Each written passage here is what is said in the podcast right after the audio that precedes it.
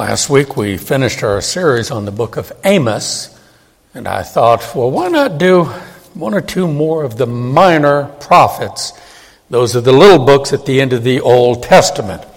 Minor, not in importance, but in size compared to the major prophets, which each one is almost as big as all the minor ones together. That's Isaiah, Jeremiah, and Ezekiel. So I thought we would do a few weeks, verse by verse, looking at the book of Jonah.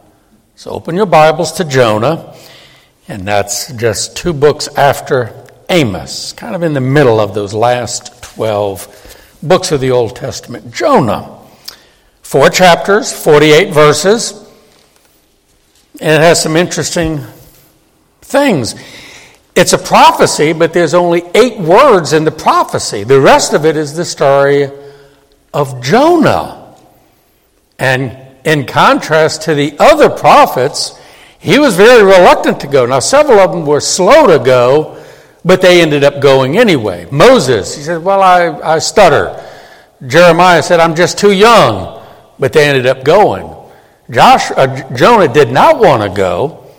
But God had a way of turning them around like He does with us.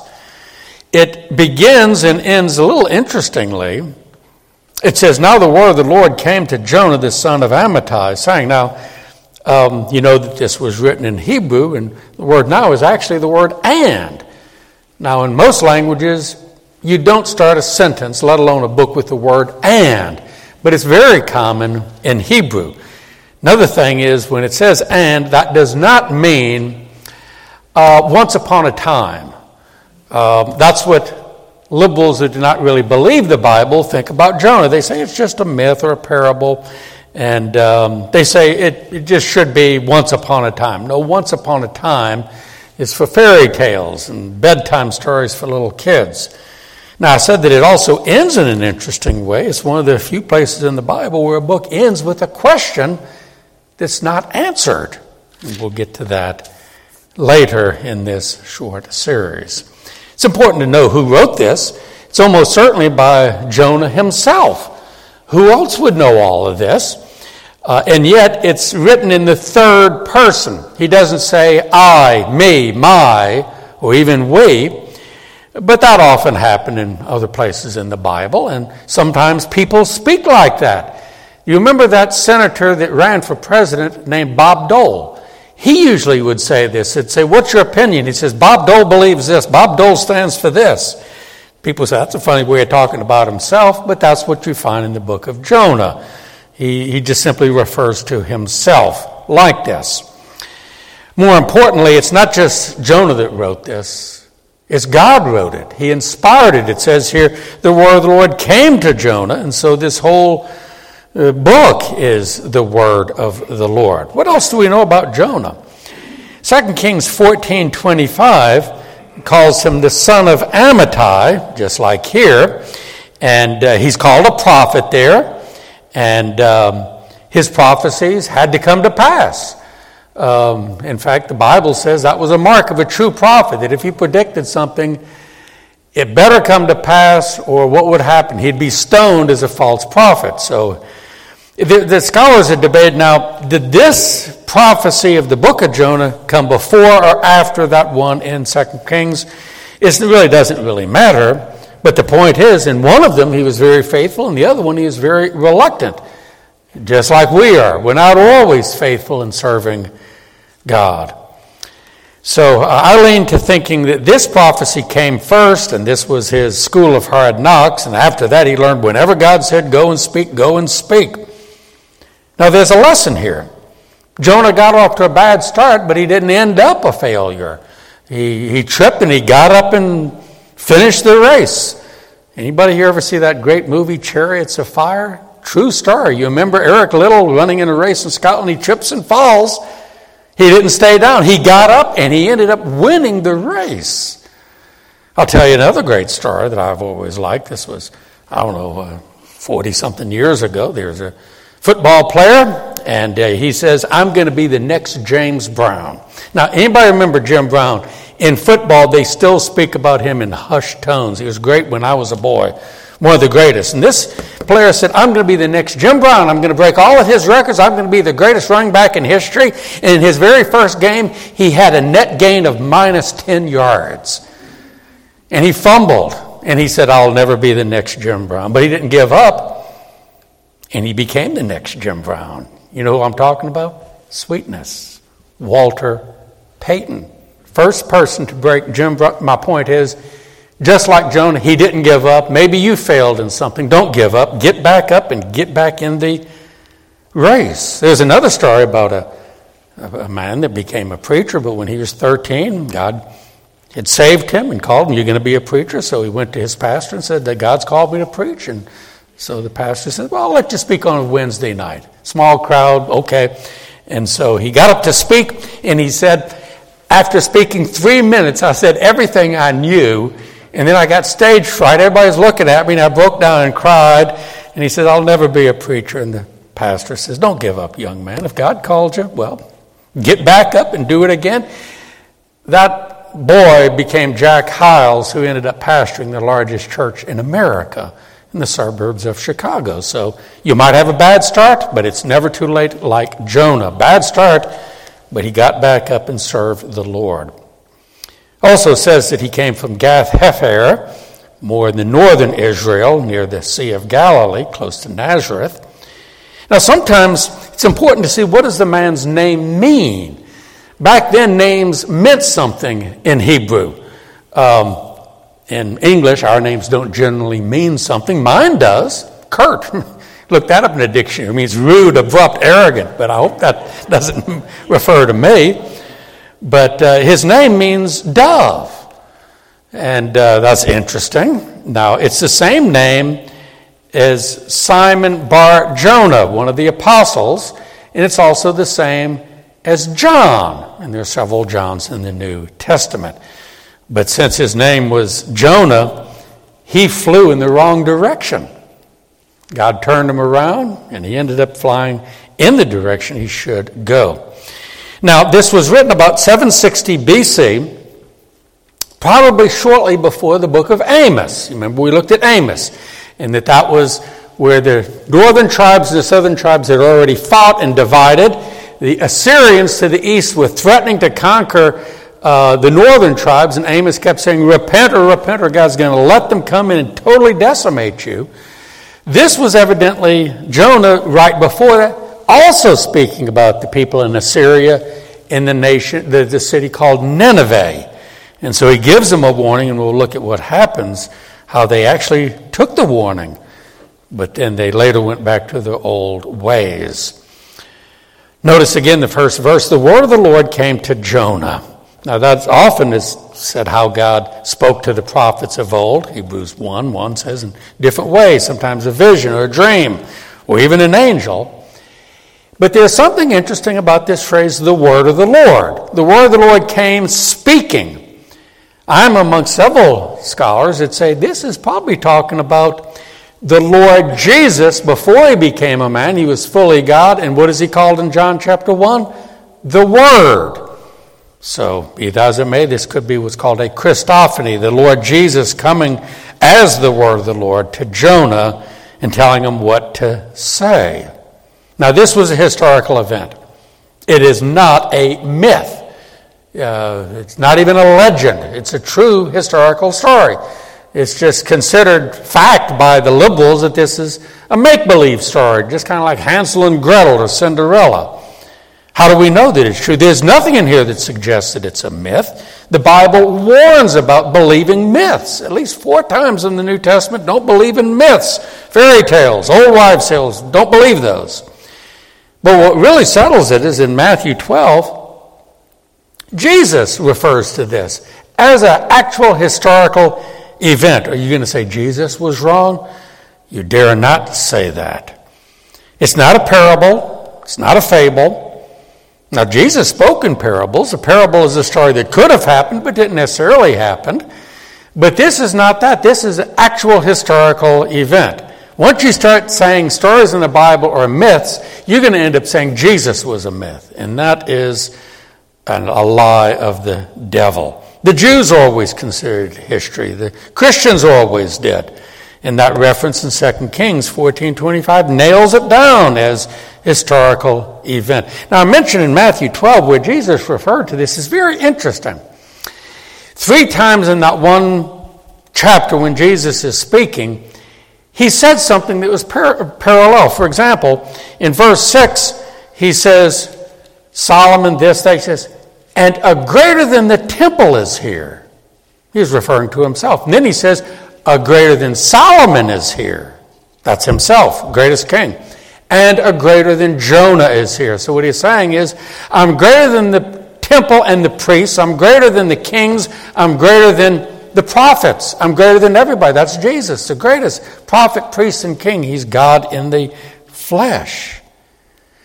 In another way, Jonah is like Jesus. Jesus referred to Jonah by saying, As Jonah was three days in the heart of the earth, so Jesus would be buried three days. And as Jonah came out from the belly of the whale, so did Jesus come out of the earth. So one went down, came back up, so did Jesus. So he's a type of the Lord Jesus. And there's also another type. He's a type of Israel. God commissioned the nation of Israel to go and share the light with the Gentiles. They did not want to do it, just like we don't want to tell people the gospel. And so Israel at large was like Jonah. They didn't want to tell the Ninevites and the Babylonians and all the rest of them. But in the New Testament, Christ sent them all out. And there are similarities also between Jesus and Jonah, but also some differences. God said to Jesus, Go into the earth and save my people. And Jesus said, Yes, Lord. Jonah said, No, Lord. So there are similarities as well as differences. When we'll get to later in the chapter, there's a very obvious similarity. Jonah was in a boat asleep at night, and a storm came. Jesus was also in a boat. A storm came, and he was sleeping, but they reacted differently. One was in the will of God, one was not.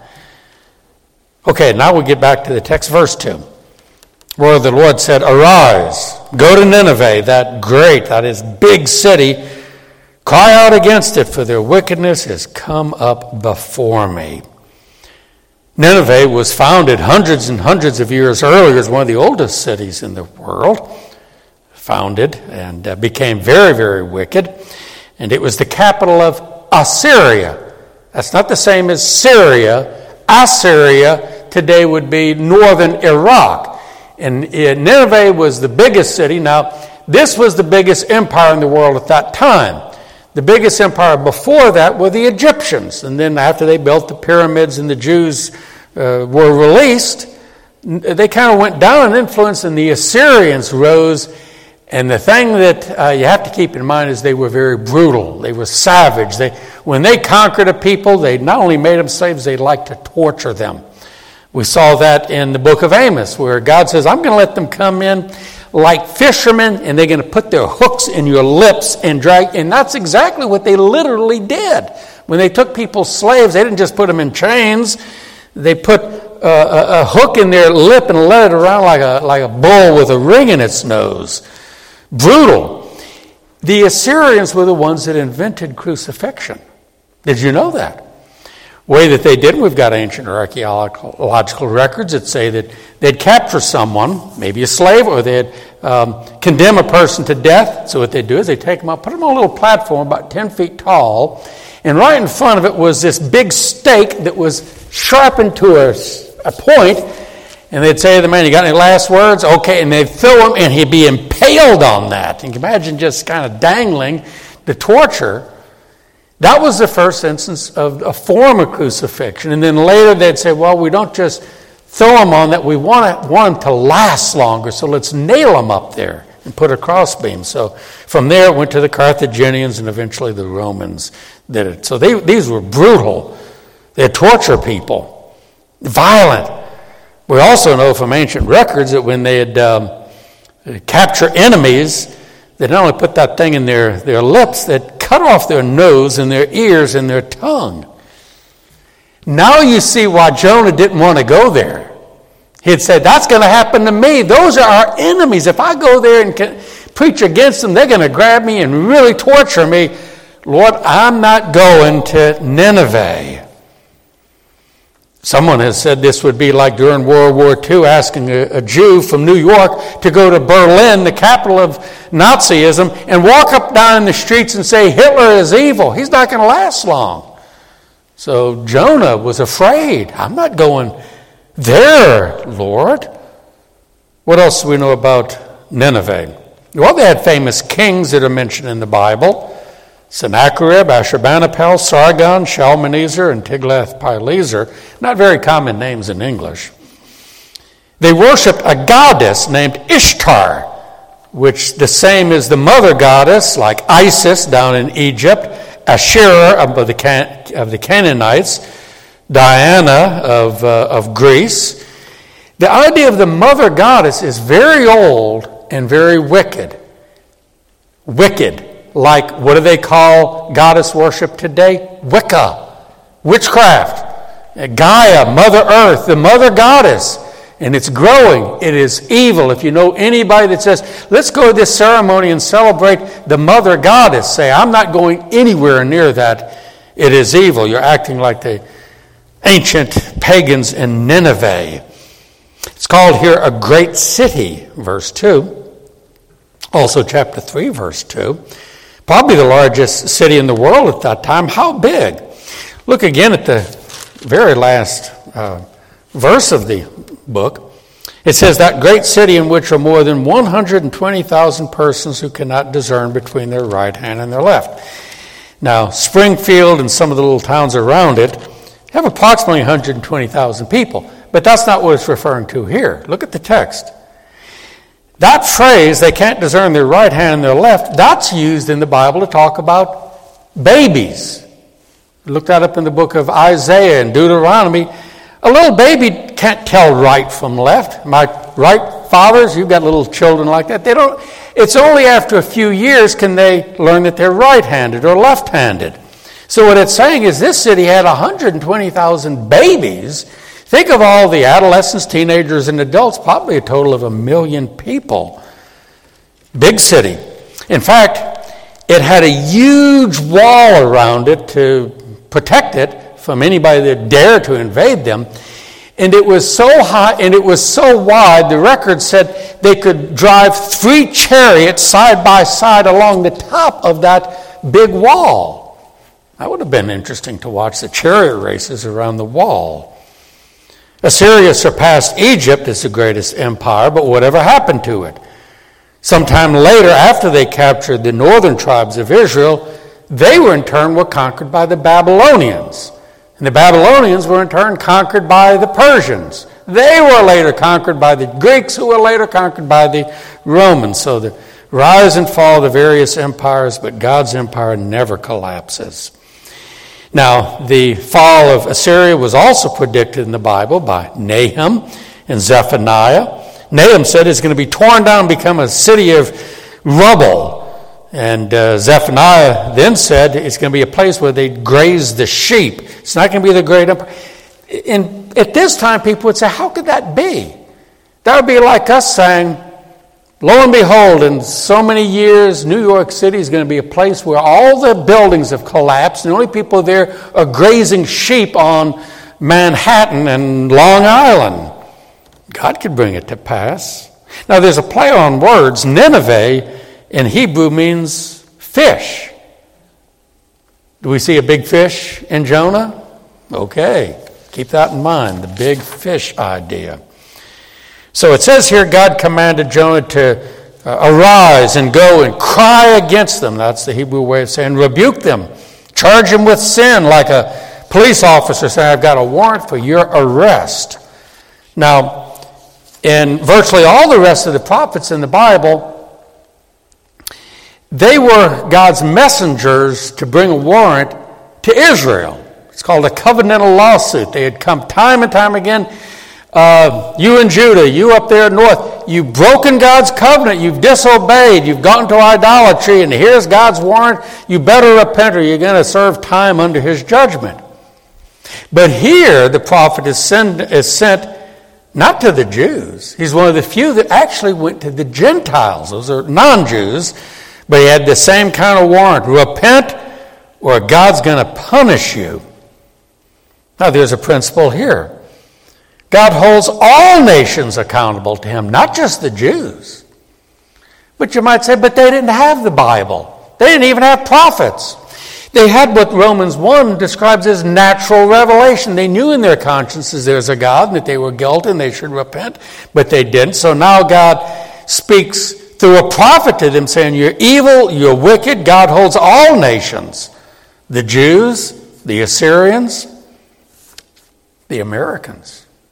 We kept seeing that with the book of Amos. God holds the United States of America accountable, and God calls Christians to be like Jonah and say, You're sinful, you're under God's judgment, you need to what? Repent. Bible says that. And we should be like Jonah and not shirk our duty. This is also a type of the entire world. It's not just Assyria and America, but the whole world is facing judgment. And so they need to hear the word to, uh, to, to, call them to repent and then to offer them the gospel. The point is, we will see later how the Ninevites, in some form, did repent. When we share the gospel, we dare not leave repentance out. Isn't someone going to say amen at that point? We believe in repentance. Very first message Jesus preached, Mark 1 15. The kingdom of God is at hand. Repent and believe the gospel. He said it also right before he went back up to heaven. Luke 13, twice he said, Unless you repent, you will perish. That's a message in the book of Jonah. He says, Go there and cry against it. And he went and preached, You must repent. When we share the gospel with people, we have to tell them, There is hope if you repent. If you do not repent, there is no hope. You're under God's sword of justice. Repent means to change your mind and turn around. Like you're going the wrong way on a one way street, you're heading toward disaster and a, and a head on collision. God says, uh, You better repent, you better turn. And I guess I'm an old fashioned preacher that still believes turn or burn. Turn from sin or you will burn in hell. And that's basically what Jonah was called to say. Just eight words. And we'll get to the response later. Okay, lastly, this evening, we're just looking at the first three verses, verse 3 now. But Jonah, remember last week I said there's, this was called an adversative particle, kind of like yet. He says, Go and preach against them. Their wickedness has come up before me. By the way, that in verse 2, it's, uh, it's like God's high up and the smoke of their filthy sin is rising up to them, and God says, That's awful.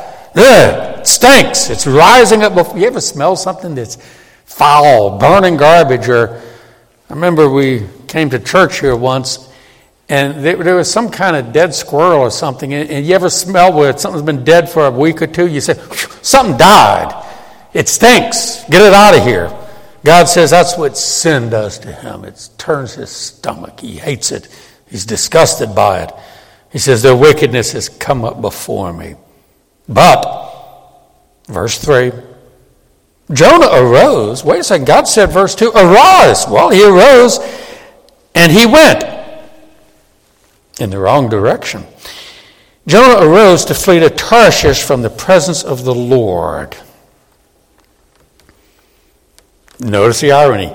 Nineveh's sin rose up. God said, Rise up. Jonah rose up, but he went in the wrong direction in doing that. He was more like the Ninevites whose sin rose up than the way he should have risen up. And it says he rose to flee from the presence of the Lord. Now we know God is everywhere. Does the Bible say that? Psalm 139 if, if, we, uh, if you go up to heaven, God's there. If you go to hell, God's there. You can't run from Him any more than you can run from air or run from your own shadow. Where are you going to run? God's everywhere. But when it says from the presence of the Lord, that refers to the special presence of God. God is everywhere, but sometimes He manifests Himself in a special way at certain times in certain places. Brother Vic, this will preach. He didn't want to be where he should be. God had met him and he felt something and he heard God's voice saying, Go. Okay, I'm going. I'm getting away from that. Where God met me and I am leaving. Same thing that Adam and Eve did when they sinned. Same phrase. It says the Lord came to them in the garden after they had sinned. Adam, where are you? And it says they hid themselves from the presence of the Lord behind some trees and put fig leaves on as if God couldn't see them in the bushes. But that's what sin does. We hide from God. Same phrase is also used of Cain. After he had slew Abel and God warned him, it says he fled from the presence of the Lord. Let me ask you a personal question. Have you ever felt God is really near? And it's almost like you're afraid to open your eyes. That's the presence of the Lord. He manifests it. And Christians have said, Oh, I felt it like when I was in the hospital once and Jesus visited me. And it's like I could almost touch him. Others say at communion or maybe in your devotions at home reading the Bible and you say, God is here. You're like Jacob that woke up from his dream and says, God was here and I did not know it, but I know it now. Have you ever sensed the immediate presence of God? And it's like he's that close. I can almost feel him. And when you read the Bible, you can almost hear the very words. That's what Jonah sensed when God spoke to him, and he didn't want that. So he ran from it. He should have said, like Peter on the Mount of Transfiguration, Lord, it's good that we're here. He didn't want to come down from the mountain. If we're in the presence of God, we don't want to leave that presence. Lord, stay, but it's only a temporary manifestation. But if our heart's not right with God, it makes us uncomfortable. And that's what we see with Jonah. And there's a little bit of Jonah in all of us.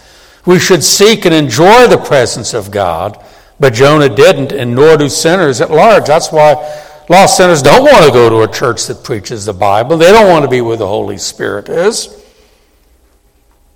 But like in, as we saw time after time in the book of Amos, what was one of the lessons in Amos? You can run, but you cannot hide. And Jonah would say, Amen. I tried to run. I tried to hide. You can't run when God's on your trail. He's got your scent. I hope you're not running from God. That's what sinners are doing. Anybody that says to you, Well, I'm searching for God. Josh, you've heard that when you share with the gospel. They say, Well, I'm searching for God and I study different religions. I'm searching for God and truth. That's nonsense. They're running from God. It says in the book of Romans, chapter 3, verse 11, there's none that seek after God. They're running from the presence of God. They need to repent and turn around and run to God in God's way. But sometimes Christians are like Jonah, where we flee from his presence, such as at this point, I stop preaching and start meddling as a pastor this is where people that play hooky from church are acting like Jonah. Does not God promise He will meet with us when His people meet together? Where two or three are gathered in my name, there I will be. He blesses us with His presence when we study His Word, when we sing, when we worship, when we fellowship. But when a Christian doesn't have a legitimate excuse to stay home like he's sick or he's traveling or something like that. And he stays home because he is up too late the night before and he stays at home and makes up excuses.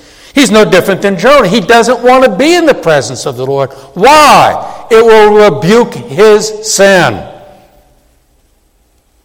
As I said, we're all sometimes like Jonah. But we need to seek the presence of the Lord. It says in the book of Psalms, I was glad when they said to me, Let us go to the house of the Lord.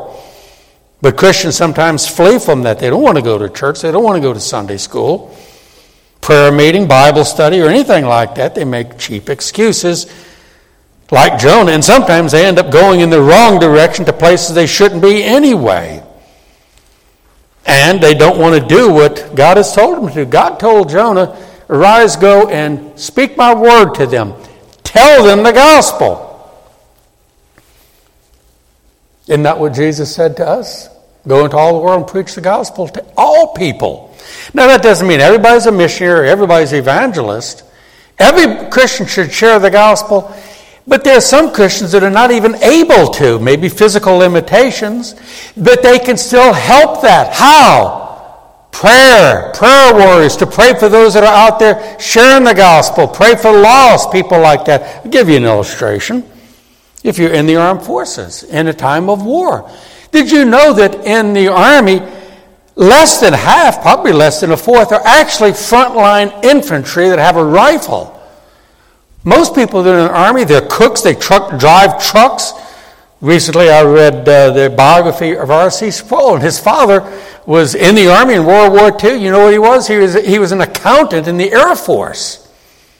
And then after the war, they said, What did you do? He said, Well, I flew the best desk in the Air Force. I did my part.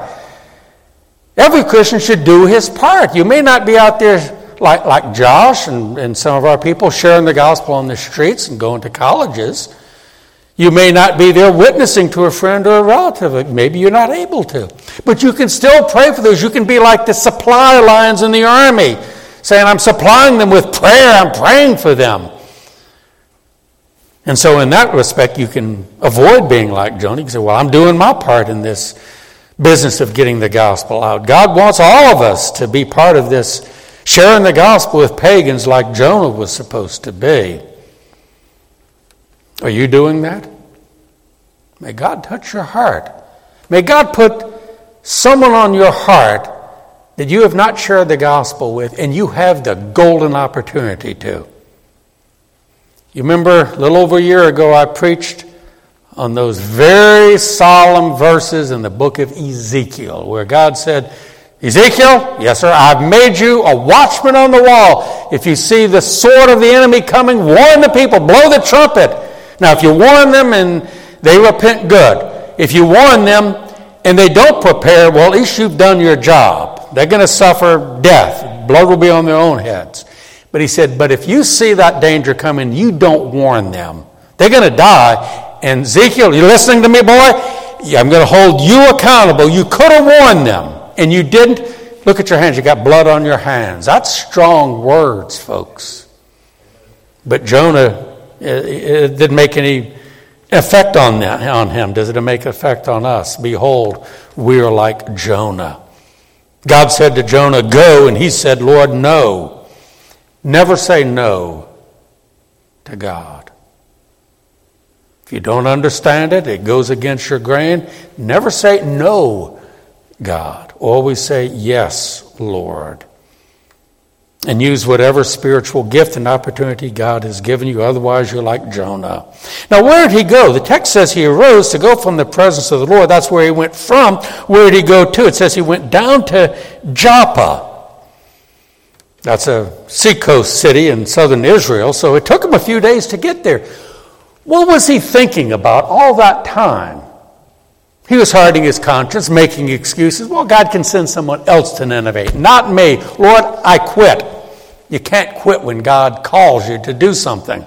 But God gave him opportunity, and even when he, it says he is paying the fare, wonder what his conscience was saying to him. He's probably cutting a deal, making excuses, just like we do that. So he went to Joppa. That city is still around today. It's called Jaffa.